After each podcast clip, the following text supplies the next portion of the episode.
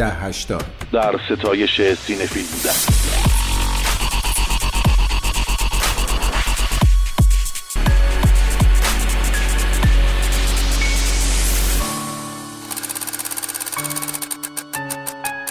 ده هشتاد. من تو این چند وقته انقدر با موسیقی قصه های مجید حال کردم.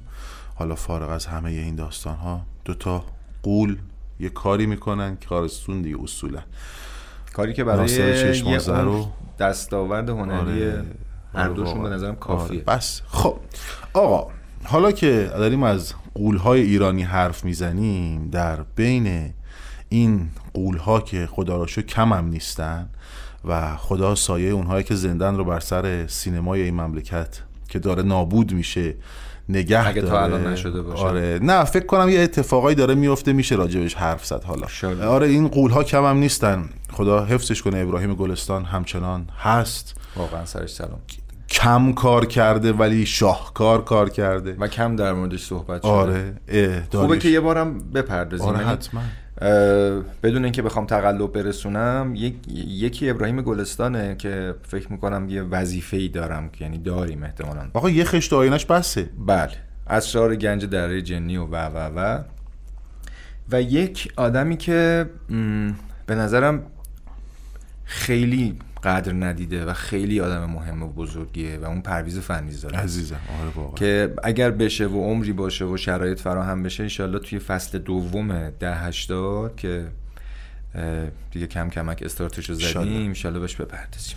آره داریوش مهرجویی و و و میشه یه ذره بزرگ شد نه منم کلا حالا دارم منم جمع کنم. خلاصه کنم که خوبه خوبه. بگی که یادمون نره که بالاخره بالاخره این سینماه رودوش کیا آره اومده بالا واقعا. که حالا خیلیامون بریم سراغ یکی از این قولها که امیدوارم که همچنان باشه. هرچند که سالهاست کار نمی‌کنه و عزلت نشینی رو انتخاب کرده اما همون تعداد کمی هم که کار کرده شاهکار کرده.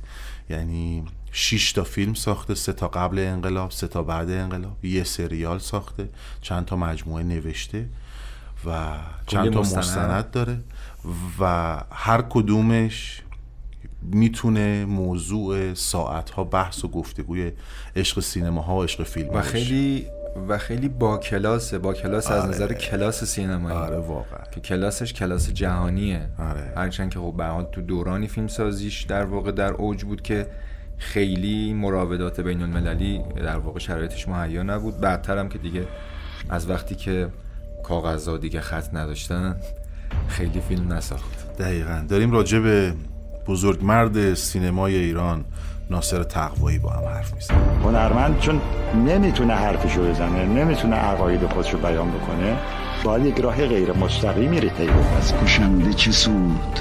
خشخش گجدم نیست. باد در سایه تاقی که نیست میگذره. به عبارتی باید با نگفتن حرف بزنه. چی کار داریم می‌کنیم؟ زندگی؟ استراحت هر تنبل کسی با ساختارهایی که برای موضوع خودش در سینما پیدا می‌کرد یک جوری از پس سانسور برمیاد این اشرار تا وقتی رئیسشون زنده است جسور. همچی که رئیسشون کشته شد فرار. حساسیت های سانسور هم بالا گرفت چون موضوعات در سینمای ما رشد پیدا کرد. اجتماعی شد سیاسی شد. را میفتن تو خیابونا شعار میدن آزادی آزادی. انقلاب. این قومش دارن از صبر و حوصله اعلی حضرت سو استفاده می‌کنن. هیچ کس ممنون نیست تاریخی که قرار باشه از کسی اجازه نیست با آثار ادبی جهان با ترجمه نجات دریاوردری آشنا شدیم. تلویزیون رو با ناصر تقوایی شناختیم به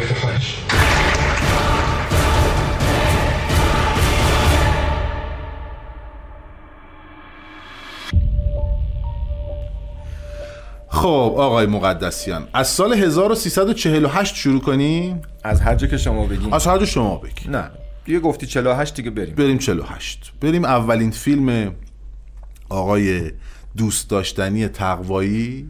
کدوم چشش چشتو گرفته؟ همش. ببین خیلی باحال تقوایی. توی این 6 تا فیلمی که ساخته به نظرم همش اولین بوده براش. برای اینکه هر کدوم با اون یکی کاملا متفاوته. ولی آرامش در حضور دیگران برای من یه چیز جذابتریه به خاطر اینکه محمد علی سپانلو اون توه منوچهر آتشی اون توه. جهان شاعرانه فیلم یه جهان عجیب و غریبیه سریا قاسمی که. نگم برات. بعد موضوع موضوع ملتهب و جذابیه. و چقدر مال امروزه. و مال همین الانه. آره انگار همین امروز ساختنش آرامش در حضور دیگران. اسمش هم یه ذره یقهگیره. دیگه غلام حسین سایدیه دیگه. واقعا. آره دیگه. اسمش هم یقهگیره. فیلم رو من لهجه. دوباره نشستم نگاه کردم به خاطر این پادکسته و خب خوش به حال من که حداقل بهانه شد دوباره تو واقعا شرایط فراهم بشه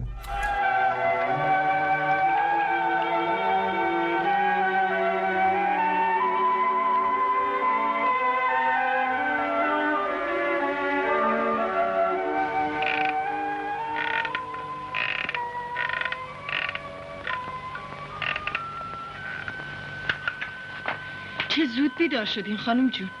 دست کم می‌خواستین خستگی راهو در کنین. من از نصف شب بیدارم چرا خانم؟ ایبا اگه می‌دونستم چای شیرین می‌خورین شکر میآوردم. خدای نکرده غریبی می‌کنه. نه همینجوری. بی خودی خوابم نبرد. خانم جون زیاد اینجا نشینین. حالا اول صبح. یه ساعت دیگه آفتاب حالا کوتاه یه. ساعت دیگه. راستی خانم جون آقا چرا اینجوری خوابیده؟ عادتشه. یه جوری نفس می‌کشه. چیزیش نیست. پاهاشون یه جوری شده. نکنه خدایی نکرده. گفتم که چیزیش نیست. ببخشید. فضای عجیب و غریب یک خونه نفرینی که خیلی نماده. یه سری آدم نفرین شده که خیلی نمادن. و یک اتمسفر و یک اتفاقات و یک جنون و یک مالی خولیا و همزمان یک سرگشتگی و دیوانگی و خود تخریبی و زوال و پوچی و تباهی و همه اینا چقدر واژه ها آشناس برای ما. همه اینا رو تو در دل یک داستان در دل یک فیلم می‌بینی.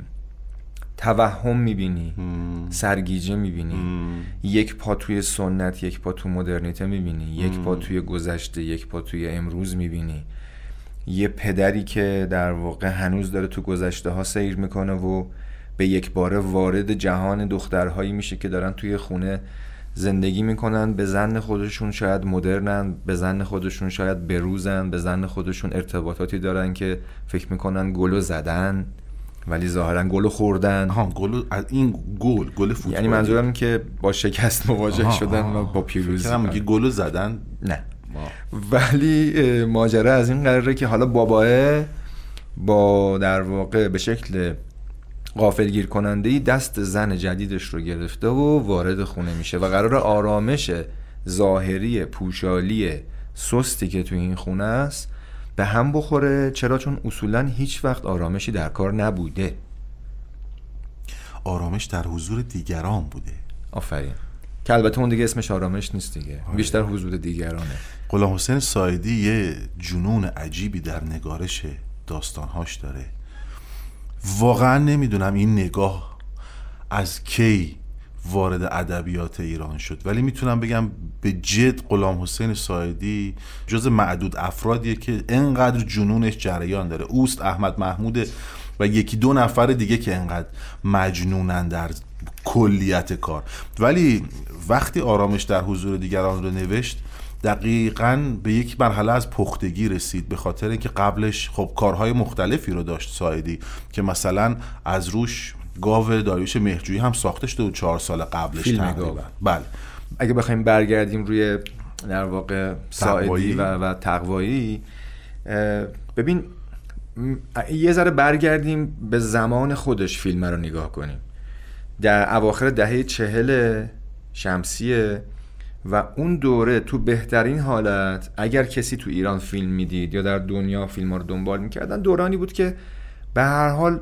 سینمای ایتالیا خیلی روی در واقع بورس بود و توی اوج بود. یه بخشی از فیلمسازهای نوظهور امریکایی کم کم داشتن پا می‌گرفتن. سال رو تبدیل کنیم به سال میلادی. ببینیم تو اون سالها فیلم ها چه کیفیتی داشتن. هم از نظر داستان پردازی و فیلمنامه هم از نظر فیلم برداری و طراحی صحنه هم از نظر شیوه بازیگری و اجرا و کارگردانی و امثال هم. وقتی اگه بتونیم این مقایسه رو با هم نسل های خودش بکنیم اون وقت می‌فهمیم که آرامش در حضور دیگران فیلم خیلی مهمیه. اونجایی که میگم کلاس آقای تقوایی کلاس جهانیه یکی از مصادیقش همینه. کمان که فیلم های دیگرش هم همین ویژگی رو داره. ببین شما مثلا این فیلم رو می‌بینی من به راحتی می‌تونم با خیلی از فیلم های روز سینمای فرانسه خیلی از فیلم های روز سینمای ایتالیا جنس فیلم های اروپایی بیشتر مقایسش بکنم. یعنی جنسی از سینما که به درونیات شخصیت ها می‌پردازه. مسئلهش مسئله اگزیستانسیالیستیه مسئله وجودیه. مسئله که من کیم چی کار دارم می‌کنم. یه جور سرگردانی توی آرامش در حضور دیگران هست که خب یه کانفلیکت یه تضاد وحشتناکی با عنوان فیلم که کلمه آرامش تنها چیزی که وجود نداره آرامشه. پدر دچار احساس شکست خوردگیه و فکر می‌کنه که هر آن چیزی که داشته در گذشته بوده و برای خودش تو خیابون را میره و فکر می‌کنه سان می‌بینه و یه سری برش رژه میرن. دخترها احساس می‌کنن می‌خوان از اون گذشته سنتی فاصله بگیرن و به روز باشن. توی مهمونی های به روز شرکت بکنن ارتباطات مدرن داشته باشن. با پسرها ارتباطی داشته باشن خارج از ازدواج که خب برای اون دوره خیلی تازگی داشت.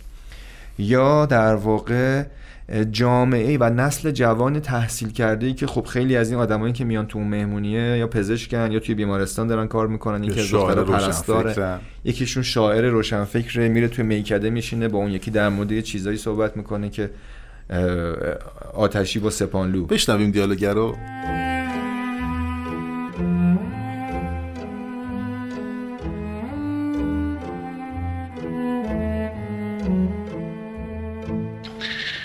تو اصلا چته؟ با من لجی یا با این؟ نه با تو نه با اون با خودش لجه. دائم پیله می‌کنه. پیله چی؟ من با هیچ کدومتون لج نیستم. اصلا کی هستین؟ من با خودم لجم با دنیا لجم. مگه چی شده؟ بگو دیگه. نمی‌تونم برات بگم. آدم خودش باید بفهمه. یه روزگاری یه امیدی داشتیم همون رفتن خواستن ناز سامانی آدم زنده نگه میداشت. شوق و ذوقی بود ریخت و پاشی بود مثل حالا یخ و سرد و مرده نبود چی کار داریم می‌کنی؟ زندگی؟ استراحت تنبلمون کرده با یه لقمه نون فاسد چیکممون کرم گذاشته دیگه چه امیدی مونده؟ اون وقت تو از من می‌پرسی با کی لجی؟ چرا لجی؟ خب لجم دیگه لجم بازم داری نطق می‌کنی آتشی دیگه این سخنرانی ها تو این سال و زمونه سن دارم نمیارزه. اصلا نمی‌دونم چرا آدم وقتی با یکی از شما هم میشینه همش همین حرفا رو پیش می‌کشین. دیگه حال آدم به هم می‌خوره. هم حالت به هم بخوره. اگه غیر از این بود دکتر خوب و جوون و چشم و چراغ مملکت و امید آینده بشریت نبودی این همه جاده های ترقی و تعالی رو برای کیا آسفالت کردن؟ چرخهای مملکت باید به دست شماها بچرخه. دیگه داری پرت و پلا میگی. ازت ناامید شدم. تو حق داری می‌دونی چرا؟ تو فرق من و خودتو خوب می‌دونی. تو یه تابلوی دکتری چسبوندی رو پیشونید دکتر فلانلو متخصص گوش و چشم و حلق و بینی و امراض مقاربتی و هزار کوفت و زهر مار دیگه. تو مخ خودتو به جای فکر با مای سه چهار هزار تومن حقوق پر کردی. تو پشت به کوه دادی. مطمئن مطمئنی. تو حق داری از کسی که لب پرتگاه ایستاده ناامید بشی. غیر از بارا بابا کدوم پرتگاه؟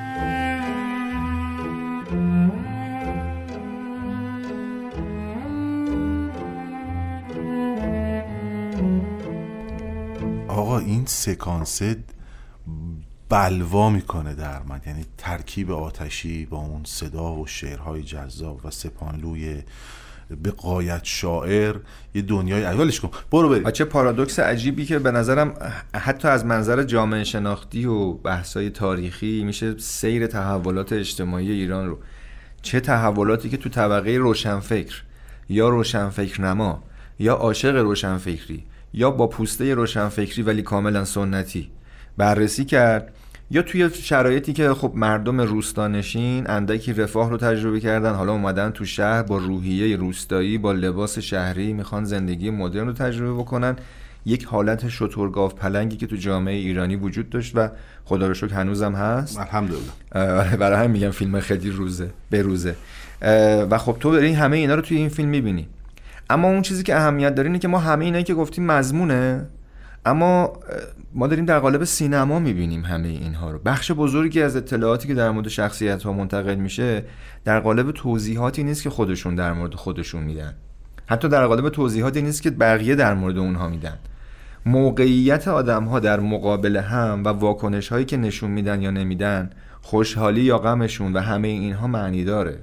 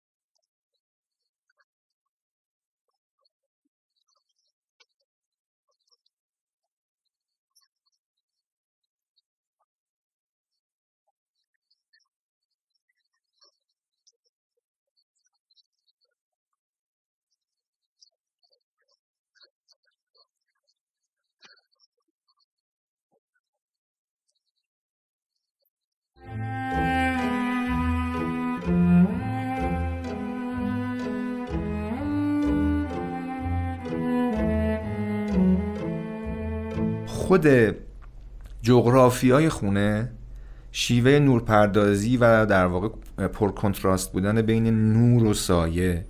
خونه این که توش خصت وجود داره در نور و نورپردازی یعنی حتی در روز. بله. یعنی حتی نور روز هم به این خونه وارد نمیشه. با اینکه دیوارات سفیده. دقیقا. آدم هایی که دوست ندارن بیدارشن از خواب. آدم هایی که دوست ندارن هوشیار باشن به ضرب و زور معاشرت کردن با پسرهای رنگ به رنگ. یا به ضرب و زور مصرف مشروبات الکلی یا هر چیزی که به دستشون بله. می‌رسه. به ضرب و زور شلوغ پلوغ کردن خونه و هی پشت سر هم مهمونی گرفتن. ببین اینا خیلی چیزای همچین قدیمی شده ای نیست. همین الان تو شهر به چرخیم پشت دور برمون زیاد می‌بینیم. کسی نمی‌خواد زندگی کنه. زندگی در جریان نیست. انگار تو این خونه قراره که ما مواجه بشیم با اون چیزی که از بیرون شاید اسمش آرامش و رفاهه اما در باطن مسیر پرشیب پرسرعت رو به زوال رفتن و نابودی و مرگه. هیچ کس نمی‌خواد زندگی کنه. همه دارن فرار می‌کنن از. اینکه با زندگی روبرو بشن. ولی خب از این غافلن که زندگی میاد یقشون رو می‌گیره. قصه قصه زندگیمون توش خودمونو کشته بیرونش مردمو. دقیقا. این مدلیه.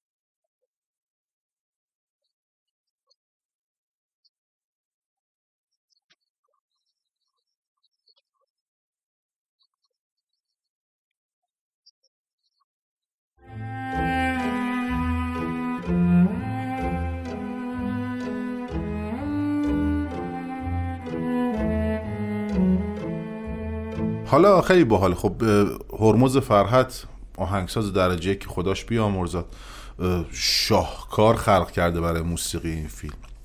اما توی آرامش در حضور دیگران یه تقیانی هست.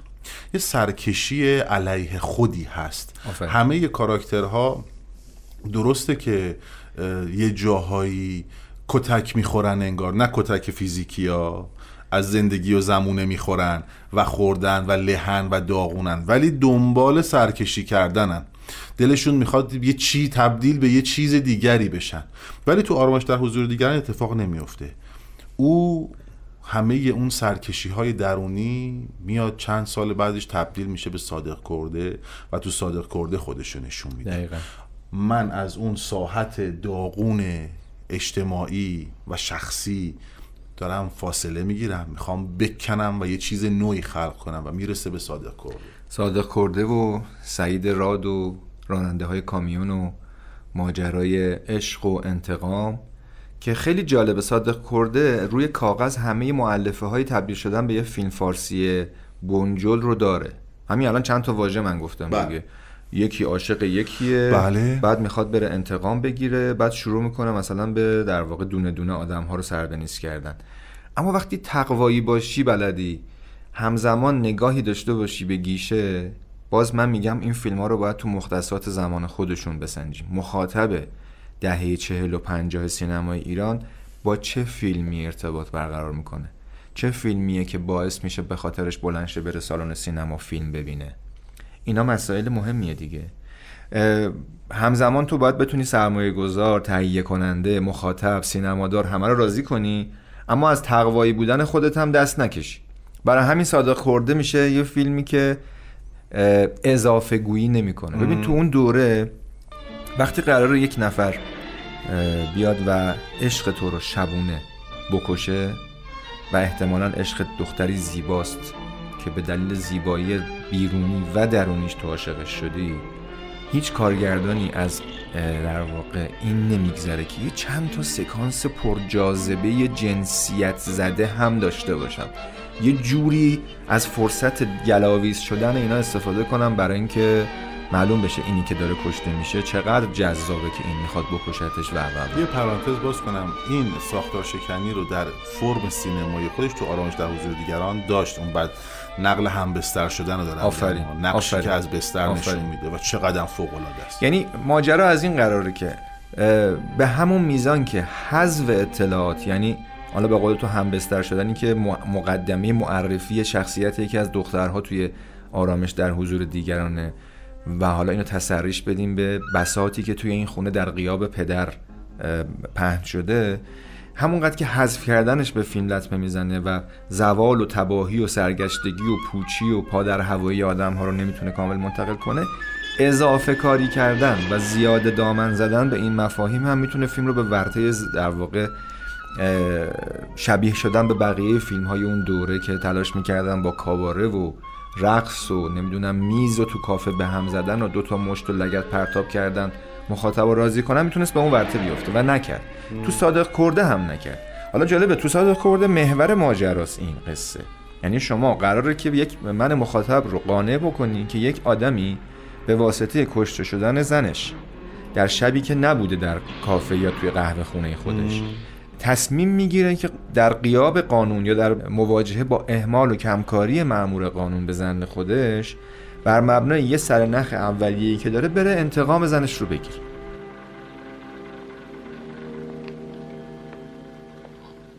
تعطیله. چی چی تعطیله؟ سلام آبجی.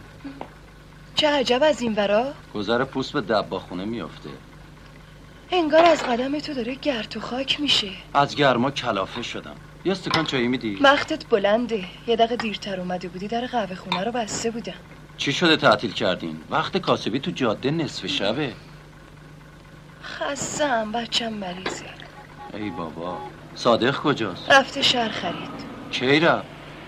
نیم ساعت پیش. با ماشین ابرام الان که داشتم میمدم یکی از در قهوه خونه اومد بیرون. فکر کردم صادقه. بابام بود. رفت خونه. چه وقت خرید کردن نصف شبی؟ تو قهوه خونه چی نمونده؟ خیلی وقت ندیدمش. شبونه رفت که صبح خرید کنه زود برگرده. میشه یه جا بندازی امشب همینجا کف مرگمو بذارم؟ انگار خیلی خسته ای چته؟ همیشه تو خرمشهر یه کله می‌رفتی. دیگه نا ندارم. میترسم پشت فرمون خوابم ببره. خوشوال صادق که خودش از بیابونگردی راحت کرد. تو هم خودتو راحت کن. چجوری؟ زن بگی برو بابا. کجا؟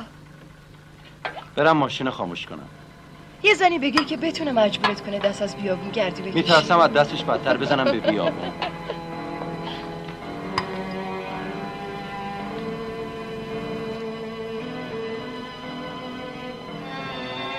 می‌خوای کمکت کنم. بیشین سر جات.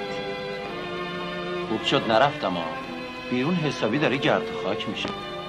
هوای خوزستان وقتی گرما و شرجی و گرد و خاک با هم قاطی میشن می‌دونی مثل چی میشه؟ مثل هموم دم کرده ای که توش قالی تکونده باشن چند وقت پیشا ننم پاپه شده بود واسم زن می‌گیره منم زدم به چاک مگه دختر شیپیش داشت؟ نه بابا زن چیه می‌خوام یه شاگرد بگیرم خاک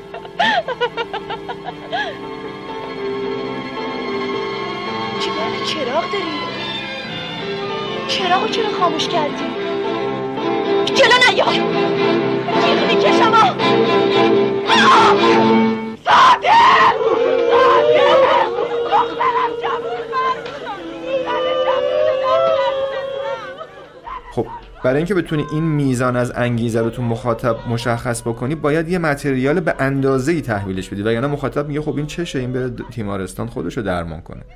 عشق رو باید باور کنه و این اتفاق بیفته. ولی خب تقوایی به واسطه دانش و تسلطی که روی بیان تصویری داره و روی به اندازه صحبت کردن و به اندازه اطلاعات دادن و به اندازه مخاطب رو درگیر کردن شخصیتی رو خلق می‌کنه که توی در واقع یک سلسله اتفاق پشت سر همین که شاید همون موقع بشه رگه هاش رو تو سینمای دنیا باز دنبال کرد یعنی. جنسی از انتقام کور که در نهایت منجر به تباهی میشه توی فیلم صادق کرده داره دنبال می‌کنه سعید راد شروع می‌کنه به کشتن تک به تک راننده های کامیونی که حدس می‌زنه ممکنه یه مقدار بلغزن و حتی جنونش تا به جایی پیش میره که یک راننده کامیونی که در حال نماز خوندنه رو هم می‌کشه. یعنی دیگه براش مهم نیست که اون آدمه آدمیه که مشکوک به لغزش یا هرزگی هست یا نه. صرف راننده کامیون بودن باید حذف بشه. این جنون رو ما داریم می‌بینیم توی فیلم.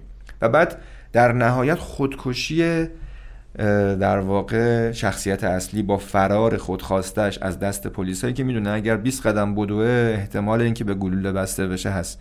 ولی خب در مسیری قدم گذاشته که از همون ابتدا انتهاش معلومه. اما اینکه چطوری مخاطب از لحظه صفر تا لحظه انتهایی حاضر این داستان رو دنبال بکنه میشه توانایی ناصر تقوایی توانایی کارگردانی و فیلمنامه نویسیش توانایی هدایت بازیگر توانایی استفاده از رنگ نور لوکیشن توانایی استفاده از لنز توانایی اندازه نما توانایی استفاده و هر آن چیزی که یه کارگردان در واقع صاحب ذوق رو شکل ببین ما اینی که داریم میگه خیلی چیز مهمیه و ما نمی‌تونیم نادیده بگیریم که ما داریم راجع به سال 1351 با هم صحبت می‌کنیم. دقیقا من هی می‌خوام اینو یادآوری بکنیم که در آره. مورد چه سالی داریم حرف می‌زنیم. و این جذاب.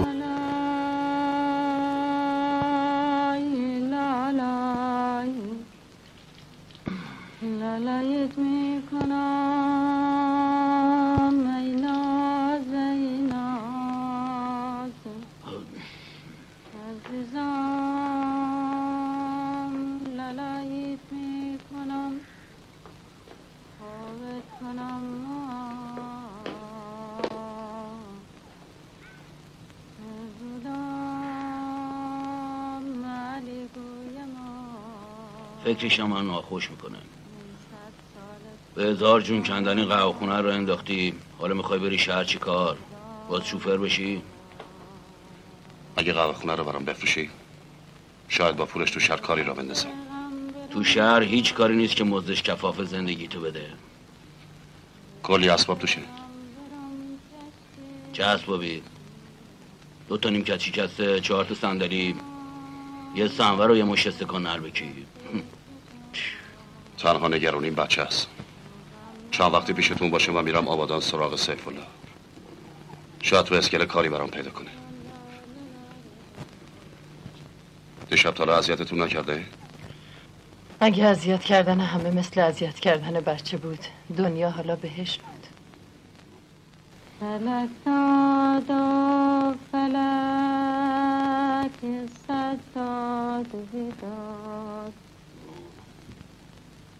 فلک تخت سلیمان داد بر باد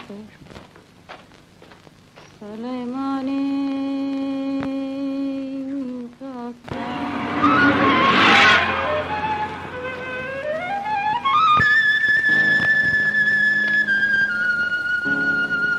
حالا خیلی باحال دید تو باید ناصر تقوایی باشی که انقدر بتونی جذاب حتی حتی قصه های آینده خودت رو هم بر اساس آن چیزی که در گذشته خلق کردی بچینی ولی چیزی شبیه قبلیه خلق نکنی.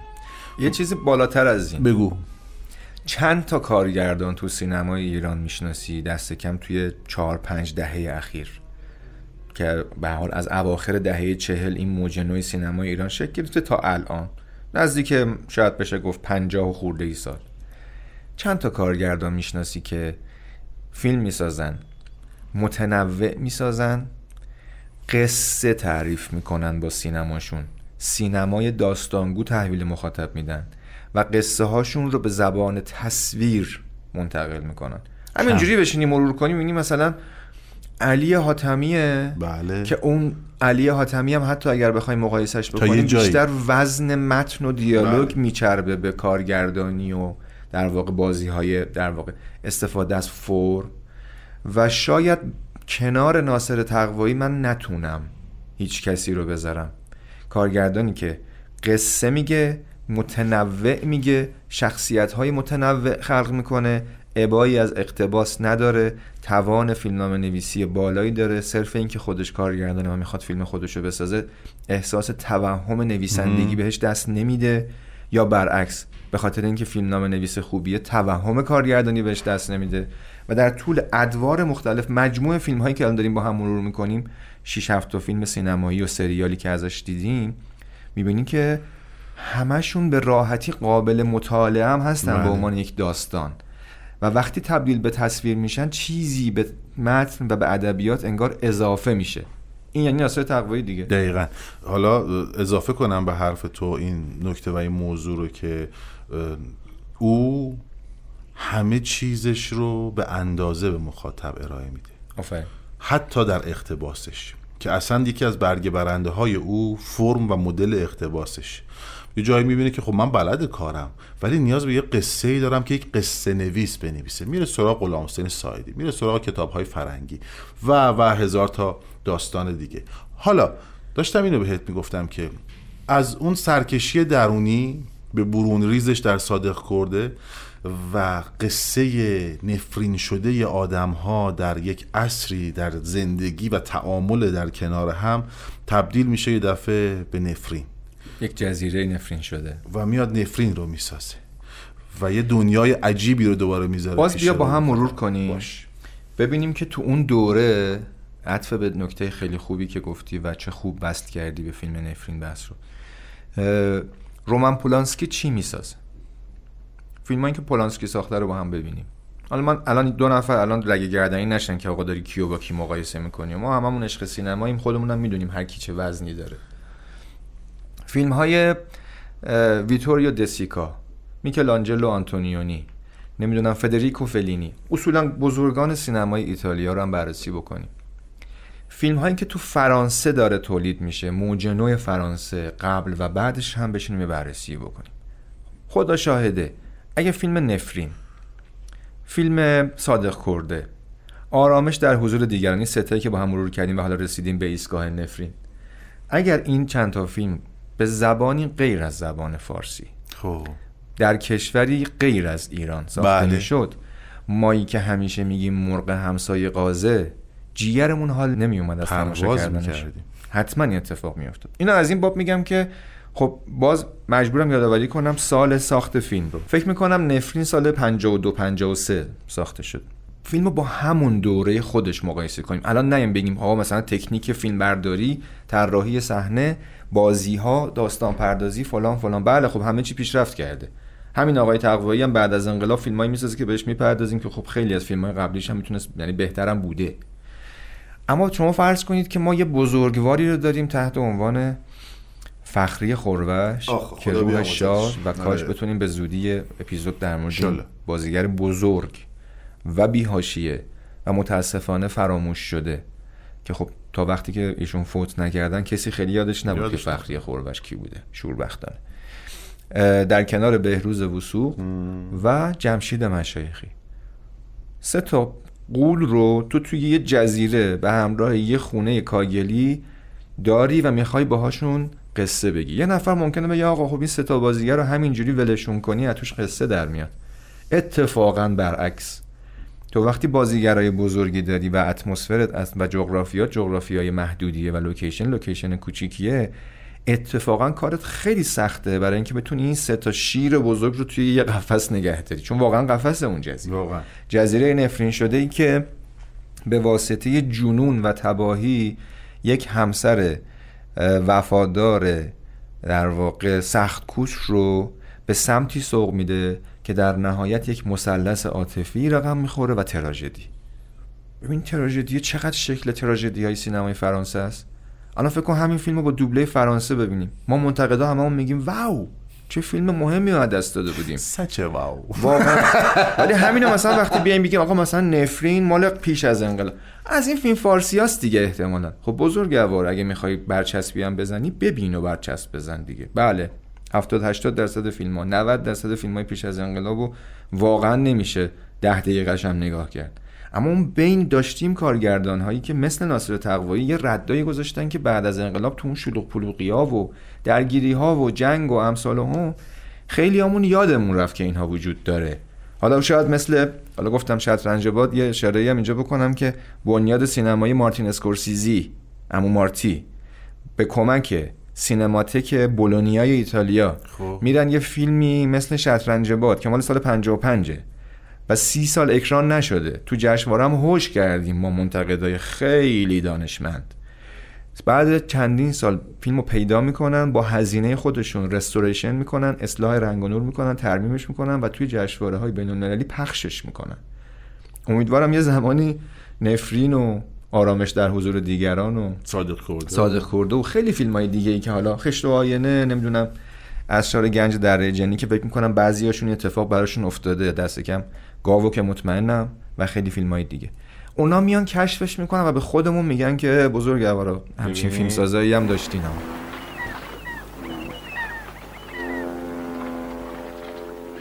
این ملک نفرین شده آمون بگو.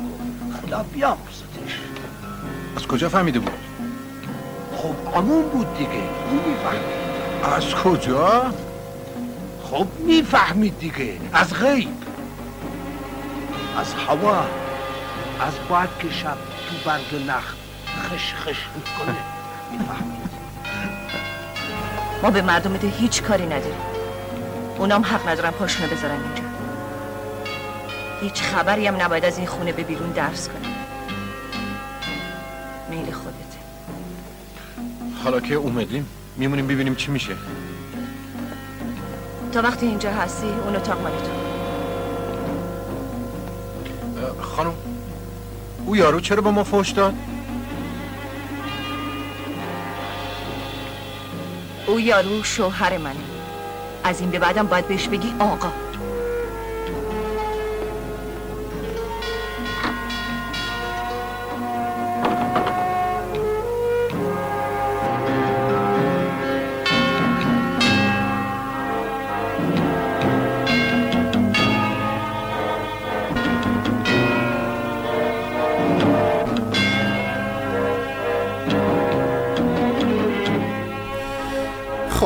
حالا نریم بعد از انقلاب فعلا. moment moment.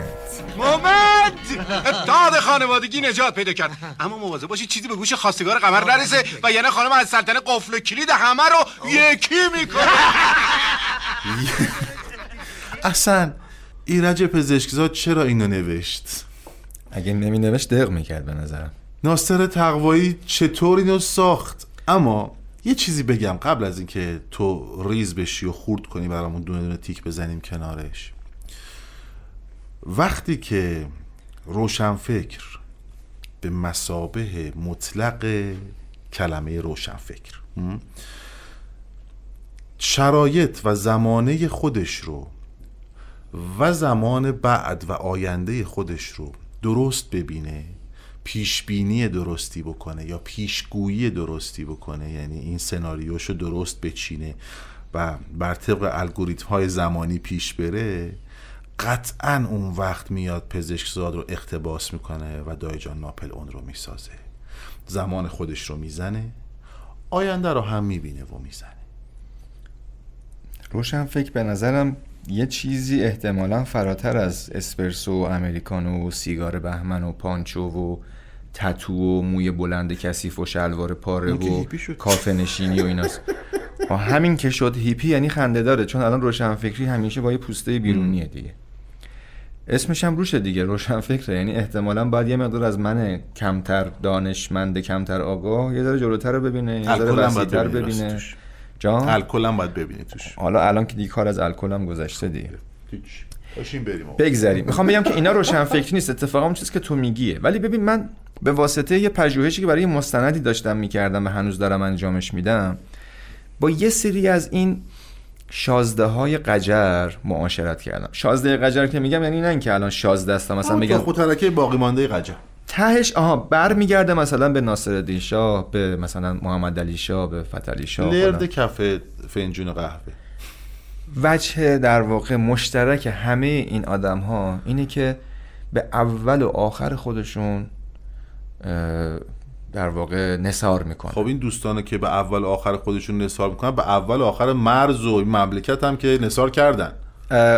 حالا داریم به یه جایی میریم که من بلدش نیستم اما اگه بخوایم برگردم در مورد این می‌خوام بگم که اواخر دوره قاجار هرچند که اوایلش هم خیلی اوضاع خوبی نداشته یک جنسی از تباهی پوچی و احساس تملک نسبت به همه چیز در جریان بوده. نتیجتا آدم هایی که تو این فضاها بار می اومدن یعنی از شازده به شازده دیگه حجم بلاحت و بیخاصیتی افزایش پیدا می‌کرده. اینا فکت های تاریخی ها. یعنی مثلا یه روزی می‌تونن با اسم و اینا بیان بگم این چیزی که خودشون دارن در واقع فکت میارن. خب اینا خیلی پولدار بودن خیلی ملاک بودن طبیعتا. چون حس می‌کردن مملکت ارث باباشونه. مثلا یکی رو می‌زدن میکشتن می‌گفتن آقا مثلا این دهات مال شما خونبه های اونی که ما اشتباهی کشتیمش. حالا این دهات مال ارث باباته که داری به راحتی می‌بری. برو جزای کارتو بده.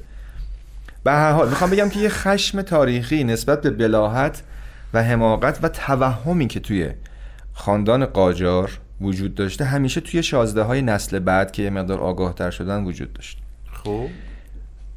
برای همین پزشک زاد که خودش از اساس جزو شازده ها بوده و اتصال داشته به خانواده قاجار و اینها با چند تا کار کرد به نظرم این داستان این فقط نظر شخصیه طبیعتا. یک انتقام بگیره از اون تباهی و پوچی که به واسطه بادی که یه جایی وسط داستان جنگ کازرون و نبرد کازرون از یه نفری که معلوم نیست کیه در میره و منجر به یک دعوایی میشه که میشه یک رمان میشه یک سریال چند قسمتی. آقا صدای مشکوک یعنی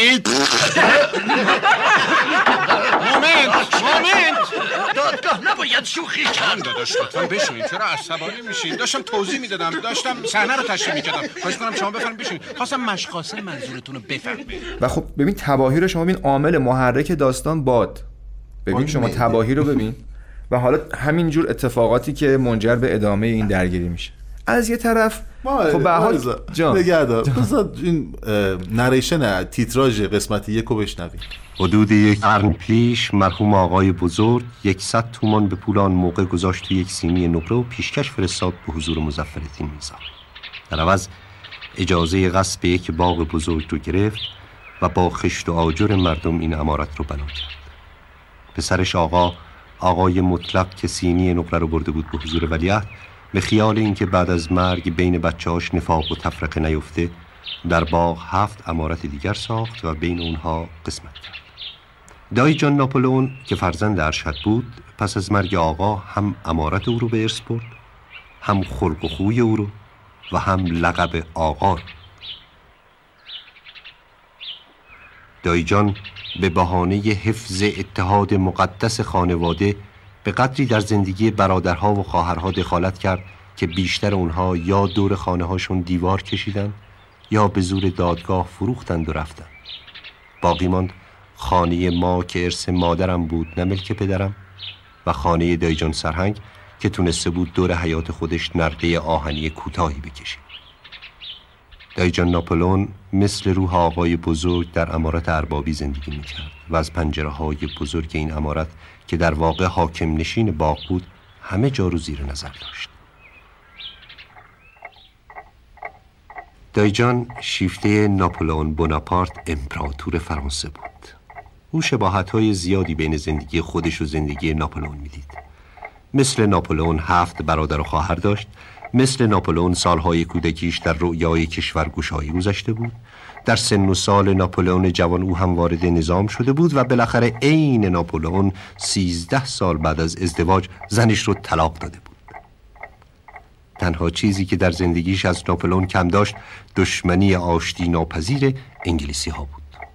این کمبود رو هم به کمک قوی تخیل خودش جبران کرده بود. چند مأموریت ساده در حوالی کازرون و ممسنی که مربوط می‌شد به دوره خدمتش در فوج قزاق کلونل لیاخوف در خیال او تبدیل شده بود به جنگ هایی با توپ و تفنگ و با آرایش های جنگی ناپلئون بوناپارت در استرلیتز و واترلو.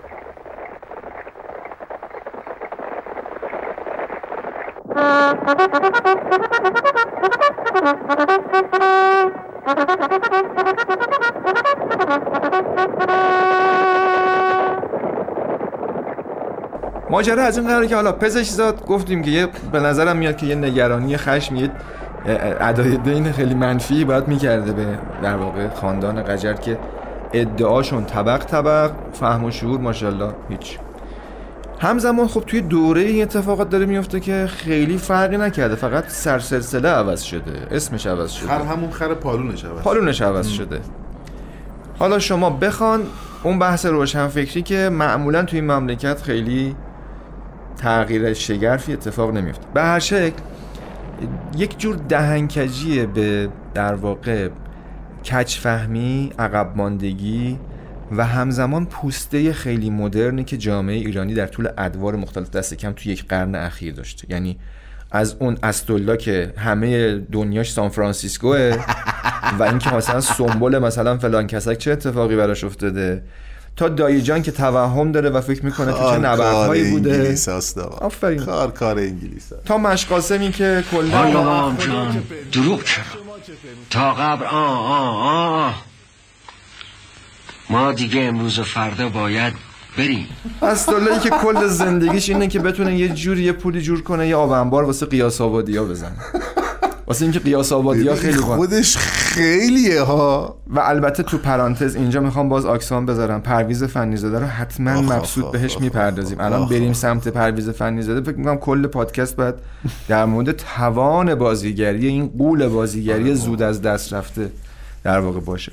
شما ببینید داره به تمسخر می‌گیره. میگه آقا ما به لحاظ ظاهری مدرن شدیم ادای شهرنشینی رو در میاریم.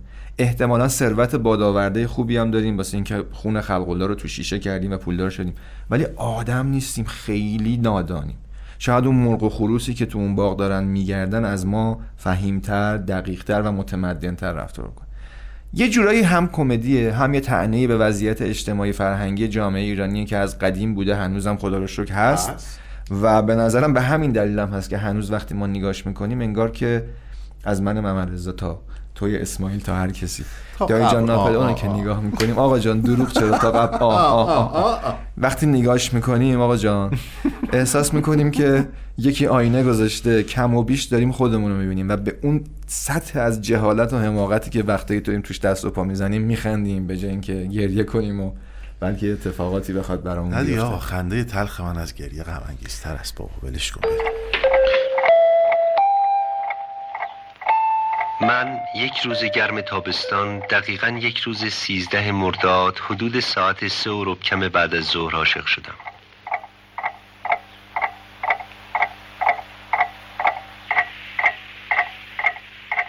تقوایی کی ایران می‌سازه؟ این خیلی نکته مهمه زمانی که قبلش اوایل سال 60 61 داره تلاش می‌کنه کوچک جنگلی رو بسازه.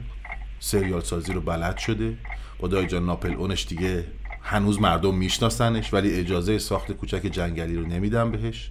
اومده یه ناخدا خورشیدی ساخته و برای مردمی که درگیر جنگن یک قهرمان خلق کرده که کاش که کاش که کاش آقای ارجمند بزرگوار ناخدا خورشید میموند. و این خیلی مهمه. و بعد از این سرخوردگی ها در ساخت قهرمان و قهرمان سازی و شرایط کمدی که یه جاهای جامعه درش دخیله و درگیره میاد یه دفعه ایران می‌سازه. سالهای ساله انقدر که سن من قد میده. و خیلی بزرگتر از منها و دانشمندتر از منها و قبلتر از منها. در مورد این گفتن آقا مگر نه اینکه لحظه صفر سینما یه سری آدم به این نتیجه رسیدن که میشه به واسطه تصویر متحرک کلی از قصه هایی که شفاهی مطرح می‌شد یا توی کتاب ها چاپ شده بود و بیایم بریم پرده سینما با هم ببینیم حالا با یه جرح و تعدیلی. اقتباسه انقدر در موردش حرف زده شده که آدم میترسه اصلا اسمشو بیاره. شبیه این واژه هایی شده که لوس شده بیمعنی شده متاسفانه. مثل خیلی از چیزهای دیگه مثل همون روشن فکریه که لوس شده. یعنی هرچی عدات بیشتر روشن فکرتر هرچی کج و کوله تر روشن فکرتر هرچی روشن غیر روشن فکرتر روشن فکرتر خلاصه توی همچین وضعیتی میاد و از رمان ارنست همینوی اقتباس می‌کنه. چه اقتباسی هم همین الان ارنست همینوی رو داشتن و نداشتنش رو بذار کنار. ناخدا خورشید رو ببین. احساس می‌کنی زندگی واقعی مردم خطه جنوب رو در یک دوره داری تماشا می‌کنی. ذره این فکر به ذهنت خطور نمی‌کنه که شاید این داستان داستان ایرانی نباشه یا اقتباسی از یک رمان جهانی و بین المللیه آقا اصلا همه اینا به کنار بگیم هم مثلا من نمی‌دونم هیچ کدوم از اینا رو. اون سکانسی که ناخدا خورشید با یه دست کبریت روشن می‌کنه به به. یکی از شاهکارترین سکانس های سینمای ایران. کبریت داری؟ نه. جدیدن فندک ما رو اذیت. از فندک دارم استفاده می‌کنم. شاه سکانس زیاد داره این فیلم. نه می‌خوام بگم همون یه سکانس اصلا بسه. بسه. علی نصیریان بس نیست برای کل کارنامش خدا بیامرزه. فتلی اویسی. فتلی اویسی که خب خیلی ها مثلا با این دیجیتال هم کجا بود میشناسنش. بزرگواریه بازیگریه و. کارگردانی که همون آدم با همون ناخدا خورشید به نظرم کل کارنامه کاریش اگر هم یه فیلمو داشته باشه کافیه. داریوش ارجمند رو دیگه در موردش صحبت نکنیم. سعید پورصمیمی بی‌نظیر. آخه من نمی‌دونم دیگه از کدوم بخش از این فیلم من وارد بشم و لذت یک فیلم کلاس جهانی رو نبرم. 11600 المزاد الاول 2600 دیگه نه پولی دارم نه لنجی. اونایی که دو تا دست دارن خرج معاششون مونده. روحی به حال آدم یک دستی. من نمی‌دونم قانون کی نوشته. اما می‌دونم هیچ جای دنیا هیچ قانونی نی که آدمی زاد و گشنه بخواد تا وقتی زن و بچه خاج ماجه تو ای ولایت نون می‌خورن زن و بچه ما باید بخورن. بعضی از ازل با هم دشمن. مثل شوق و روز. این ناخدایی که می‌گفتی یادته؟ ناخدای ما؟ همونی که گفتی جنسش لو رفته کجا هست؟ ناخدا جاشو با خودش نمی‌بره؟ عهد کرده بودم. بیکار آخرم باشه. چند نفری میون ما هستن که می‌خوان قبل از پوسیدن از اینجا فرار کنن. بعد از قتل نخست وزیر بگیر به من شروع شده. اینا احتیاج به کمک داره ناخدا علامت میده. بردنش حلاله یا حروم؟ اینجا ایستگاه آخر تو تبیدگاه ها هر کیو میفرستن اینجا معنیش اینه که می‌خوان از شرش خلاص بشن. برو فشنگایمون هر کجا قایم کردی بردار بیار. یه خاجه ای که از بانک بیشتر پول داره. شب دوشنبه کجا بودی؟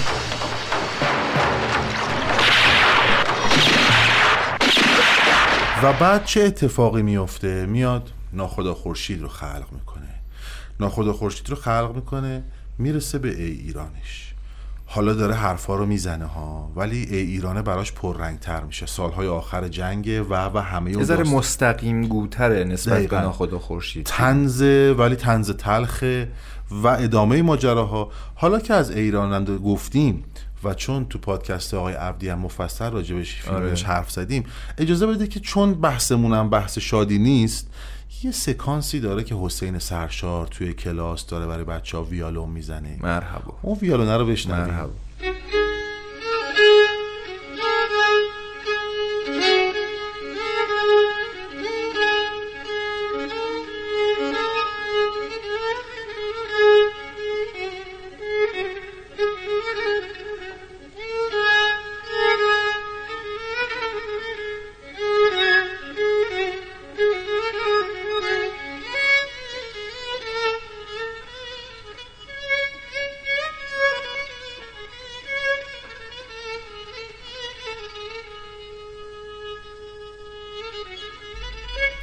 تصویر صدای اون ویالا با تصویر اینکه باد از لای دفتر کتابای بچه ها داره رد میشه و معلم با چه سوزی دارن چای میخورنش هم داشته باشیم چند سال کار نمی‌کنه یه دفعه میاد یه کاری می‌کنه کارستون.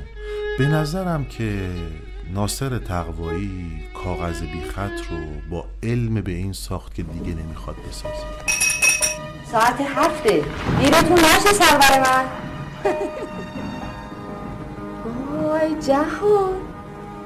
تولد مبارک. پس از انتظاری طولانی اکنون از ناصر تقوایی کاغذ بیخط. دوره دانشجویید آدم فروشی کردی. می‌خوای منو لو بدی؟ می‌خوام ببینم کی هستی. هنو منو نشناختی؟ مگه تو منو شناختی؟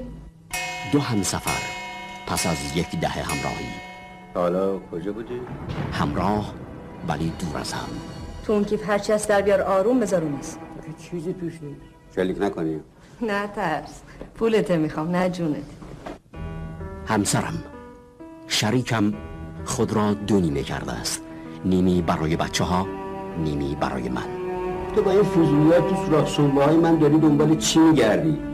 اما در این معادله کدام نیمه است که مدام رنگ میبازد اوز زنگوله به پای قهرمان با دوتا شاخ تیزش اومده به جنگ گرگ خونخارت چی میگیم خبیز؟ نه بدمن.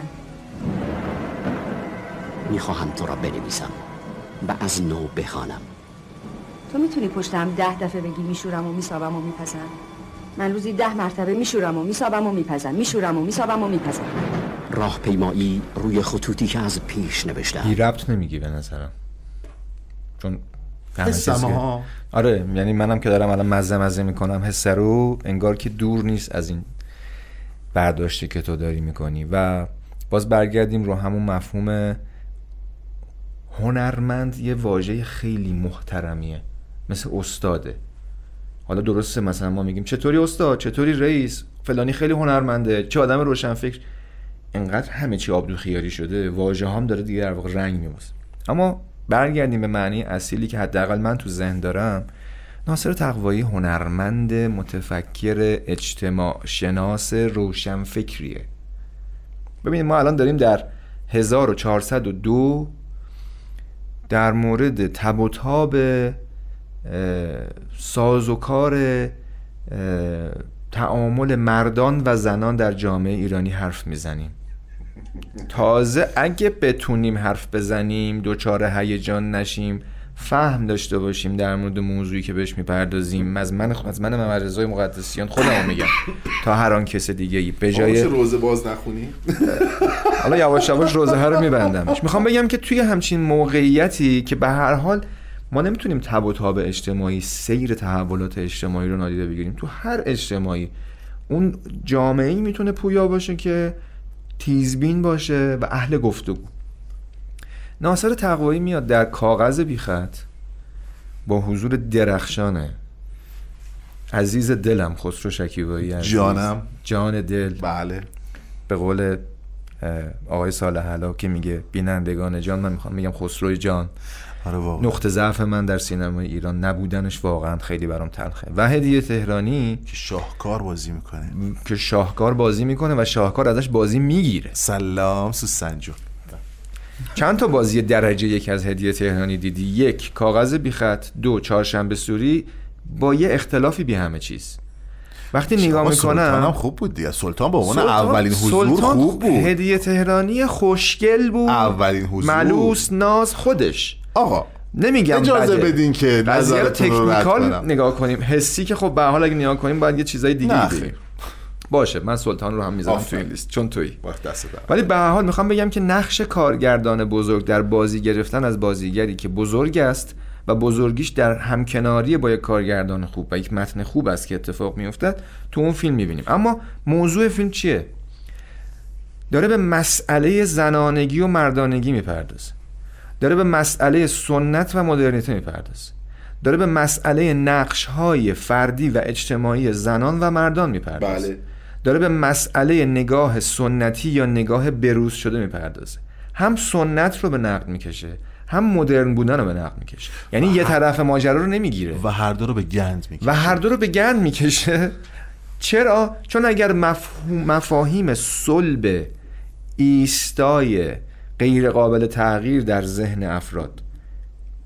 به قول تو به گند کشیده نشه فرصت بازنگری فراهم نمیشه. باید ویران کنی که بسازی بیای بالا. باید آگاهانه ویران کنین که بج- بساط آگاهی بیشتر رو فراهم کنین آقا یه نماد داره توی این فیلم. همه چیزش نماده ها. حتی تو نمادهاش هم اقتباس داره ها. یعنی بله. اون سکانسی که جهانگیر با اون ماهی عجیب و غریب میاد و اون ماهی رو سلاخی می‌کنه در اون پاسیوی خانه یا هر جای دیگه که بهش میگن که نمی‌دونم چیه چون اون معمار بهتر می‌دونه. یه جایی از بخش یه بخ- یکی از بخشای خونه. که یه برداشت آزادی از اون سکانس معروف حاجی واشنگتونه که مملکت را تعطیل کنید دار ایتام. فلان کنید.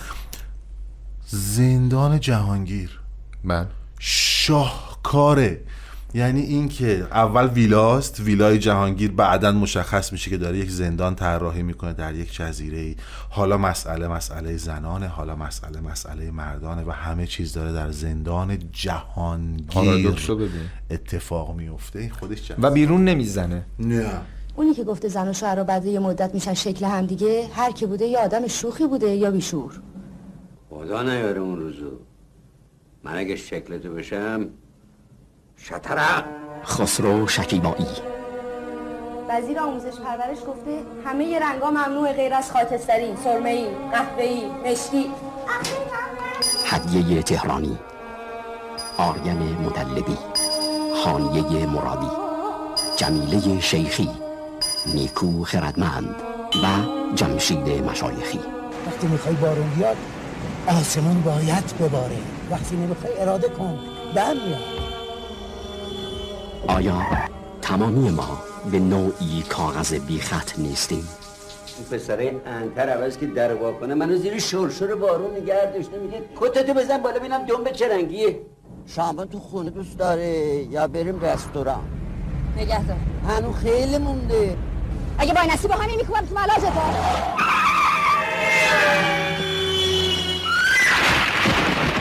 کاغذ بی خط. سلام. یادمون نره چیا گفتیم دیگه. یه بار با هم سری مرور کنیم آرامش در حضور دیگران. صادق کرده نفرین دایجان ناپل اون ناخدا خورشید ای ایران و کاغذ بیخط. تو همه اینها یادمون باشه. هی تاکید کردیم و باز باید این تاکید رو بکنیم چون فقیریم تو این زمین. بیچاره ایم تو این زمینه که داستانگو قصه گو تو سینما ایران نداریم. همه یا فریادها و شعاراشون رو تحویل. ما میدن یا قصه هایی که نفهمیدن و علکی کشش میدن بعد یهو تمومش می‌کنن. یه بزرگواری داره قصه میگه. اقتباس یاد میده. میگه آقا سینمای بومی می‌خوای بفهم ناخدا خورشید. سینمای ملی می‌خوای بفهم ناخدا خورشید. سینمای قصه گو می‌خوای بفرما مثلا چه می‌دونم ای ایران ناخدا خورشید نفرین و و و. سینمای روشنفکری به معنی دقیق و درستش. یعنی سینمایی که تفکر ایجاد می‌کنه و تفکر رو به چالش می‌کشه می‌خوای کاغذ بیخط می‌خوای فرزند زمانه خودت باشی به وقتش ای ایران بساز به وقتش ناخدا خورشید بساز به وقتش کاغذ بیخط بساز به وقتش دیگه فیلم نساز. آفرین. این نکته درستیه یه همچین آدمی که هم زمان رو می‌شناسه هم ادبیات هم روایتگری هم سینما هم هدایت بازیگر و و و. اگر بهش نپردازیم اگر نریم سراغش خودمون باخت دادیم. من مخاطب حداقل کاری که می‌تونم بکنم استاد تصمیم گرفته فیلم نسازه. حتما تصمیم شخصیه حتما تصمیم سختی بوده. حتما قابل احترامه. و وای به حال ما که شرایطش رو نتونستیم فراهم کنیم که ایشون کار کنه. اما به هر حال 6 7 تا کار خیلی خوب دارن که به جرأت به جرأت میگم هیچ کدوم از کارهای ناصر تقوایی گرد زمان روش نشسته. به راحتی هنوز میشه تماشاش کرد و از سینما لذت آقا یه جنین نارس دارن یه کودک نارس دارن به اسم کوچک جنگلی. بله. که می‌رسه به دست میشه میراث دست آقای افخمی جوان در اون زمان. با اینکه خیلی فاصله داره متن نگارش شده با چیزی که آقای افخمی ساخت ولی چون بیس تفکر و اون پایه ریخته شده برای کوچک جنگلی درست بود کوچک جنگلی سریال به قواره ایه بله. اما نگاهی که داریم از ناصر تقوایی میدیم اینش جذابه دیگه. قبل از انقلاب نقد می‌کنه می‌سازه شخصی خودشو فرد رو نه جامعه رو. میشکافه میگه آقا از فرد فردیت باید به جمع رسید از کسرت و وحدت و این قصه ها دیگه داریم دیگه. ولی یه جای جذاب می‌کنه کارو. میگه جامعه من الان نیاز به قهرمان داره. واکاوی می‌کنه خودش رو جامعهش رو قهرمان رو در چه ساحتی خلق می‌کنه؟ میاد در ساحت کوچک جنگلی خلق می‌کنه که مهم است که تصمیم گیران وقت بر نمیتابن و حالا تصمیم می‌گیره کوچک جنگلی رو از شمال بیاره جنوب تبدیلش کنه به یک ساحت خود ساخته یا ناصر تقوایی ساخته به اسم ناخدا خورشید که هنوزم کار می‌کنه. بعد کاغذ بی خط میشه. ببین یه چیز خیلی جذابی گفتی. شاید قبلا هم بهش اشاره کردیم. بد نیست دوباره یادآوری کنیم. بهترین متریال و مواد و هزینه ها و سرمایه ها و گروه فنی و بازیگران و و و همه رو جمع کن. بهترین کارگردان دنیا رو هم بیار. هر کی. فیلم نامت که جون نداشته باشه خانه ای روی آبه سسته. بهترین فیلم نامه رو بده دست بدترین کارگردان دنیا. البته که آقای افخمی و خروجی کارشون اونقدر افتضاح نبود که حالا واقعا جزو یکی از نسبت کارهای ماندگاره. و بله. هنوزم میشه نگاش کرد. ما داریم در این مقایسه می‌کنیم که اگر تقوایی میساخت چه می‌شد؟ حالا تضمینی هم نیست که خیلی درجه یک می‌شد ولی خوب کارنامه آقای تقوایی نشان می‌دهد که احتمال درخشان تر شدن اون کار بیشتر بود. وقتی فیلم نامه و قصه و شخصیت پردازی چفت و بست داره هر چه قدم تلاش کنی که بد بسازی بد نمیشه. ممکنه متوسط رو به بالا بشه ولی هیچ وقت بد نمیشه. دقیقاً. و این باز برمیگرده به دانش عمیق و دقیق ناصر تقوایی توی نگارش متن برای سینما. و نه نگارش بازیگر. متن برای پرگویی بازیگر. متن تصویری روایت تصویری. روایتگری به واسطه اینکه یه بخشی از اون چیزی که ما می‌بینیم به واسطه دیالوگ ها اتفاق میفته یه بخش زیادیش توی چینش موقعیت میزانسن کنش و واکنش ها و بازیگران. مقابله هم. حتی انتخاب جغرافیا. نشد در مورد این حرف بزنیم که آرامش در الان شد. آرامش در حضور دیگران جغرافیا و لوکیشن شخصیت داره. توی نفرین جزیره شخصیت داره. توی صادق کرده قهوه خونه و جاده شخصیت داره. نه تزئینی نیست. نباشه داستان یه چیز دیگه میشه. توی ای ایران روستای ماسوله شخصیت داره. توی ناخدا خورشید جغرافیای جنوب و خود لنج شخصیت داره. توی کاغذ بیخط خونه و معماری شخصیت داره. توی دایجان ناپل اون خونه دایجان ناپل اون شخصیت داره. یه نفری که خیلی سینما و روایت تصویر رو می‌شناسه بلده. از یه خونه ای که فقط خونه است شخصیتی بسازه که بشه کنار بقیه بازیگر و شخصیت ها ازش بازی گرفت. در کنار همه اینها که گفتیم نمیشه از مستندهای آقای تقوایی غافل شد. و دغدغش نسبت به خطه جنوب. آره. خب اصلا بچه آبادانه یعنی دیگه. ولی وفادار. او بچه شته و این جذاب می‌کنه کار آقای تقوایی انشالله که همیشه سال یادمون نره اون مستند تعزیه رو که آخرین این همه این دیگه. همه بله. در مورد تعزیه و اینور و اونور پول پخش کردن و این و اون حرف زدن ولی هنوز که هنوز تعزیه ای که ناصر تقوایی تو مستندش رفت سراغش و ثبتش کرد به عنوان یک هنر مهم ایرانی اسلامی هنوز که هنوز سند مهمی از بررس برای بررسیه و خیلی که خیلی حرف زدن خیلی کار نکرد نه حتی حالا این که میگی توی فرهنگ و آین عزاداری مردم جنوب که خیلی چیز عجیب و غریبیه مستند اربعینش یه شاهکار تمام بله. و جزو شاید نه جزوه نه تنها تصویری است که از بخشو خواننده شرو خانه و نوه خان جنوبی موجوده در این الان ببین فضا چه شکلیه؟ بری بگی ناصر تقوایی مستند اربعین ساخته میگن ناصر تقوایی چه ربطی به اربعین داره؟ ببین چه جوری قیمه ها رو ریختیم تو ماستا. اون کار او کارشو بلده. من نگفتیم او روشن؟ فکر بلد و اهمیتی که برای فرهنگ و جغرافیا و تنوع فرهنگی ایران قائله. ببین شما مستند زار و در مورد جن و جنگیری و فلان و اینا در جنوب داریم. تو فیلم های مختلفش هم هر کدوم توی بزنگاه های مختلف پرداخته به فرهنگ. یعنی اگه قرار دنبال سینمای ملی بگردیم سینمای ایرانی و بومی بگردیم. تقوایی قشنگ سهم میون بزرگی داره. کلامت اصلا توی کاغذ بیخط زندان جه... ویلای جهانگیر داره تو جنوب ساخته میشه. تو یه جزیره است تو جنوب. او میگم بلده کارش آقا خدا. حفظش کنه. آره واقعا. و ایشالله که سرش سلامت و ما وظیفمون بود که حداقل تو این یه مورد تبدیل نشیم به کسایی که خدای نکرده بعد 120 سال اعلام کردن که آقای تقوایی دیگه بین ما نیست ما بگیم وای وای وای وای بدویم بپردازیم به این بزرگوار. حواسمون باشه دیر نشه. ما یه کاری رو شروع کردیم حتما هم بی‌نقص نیست ولی امیدوارم که بهانه‌ای بشه واسه اینکه دوباره برگردیم ببینیم ناصر تقوایی چه کرده در سینمای ایران. بسیار عالی. دمت گرم رضا. مخلصیم. یه کوچولو چون از جنوب گفتیم من شعر برای آقای تقوایی ندارم. ولی یه شعر دارم راجع به جنوب طولانیه. فاکتور می‌گیرم فقط بخش اولش رو می‌خونم برای خداحافظی. میگه شعر جنوب شرم پوشیده پشت برکه است که خلخالها را روی تنم تنور می‌کند. جهنم وامانده در میان بهشت. صبوری نمزده چشمانی که از تنگاتنگی یک انعکاس عجیب در آینه باران شده است. در خیال سرگردان جزیره آن طرف هنگام. گرفتاری تو شد تو شیدای جوانی تو ای کامن گرفتاری تو شد تو شیدای جوانی تو لو کتما کتم دیوار از فکر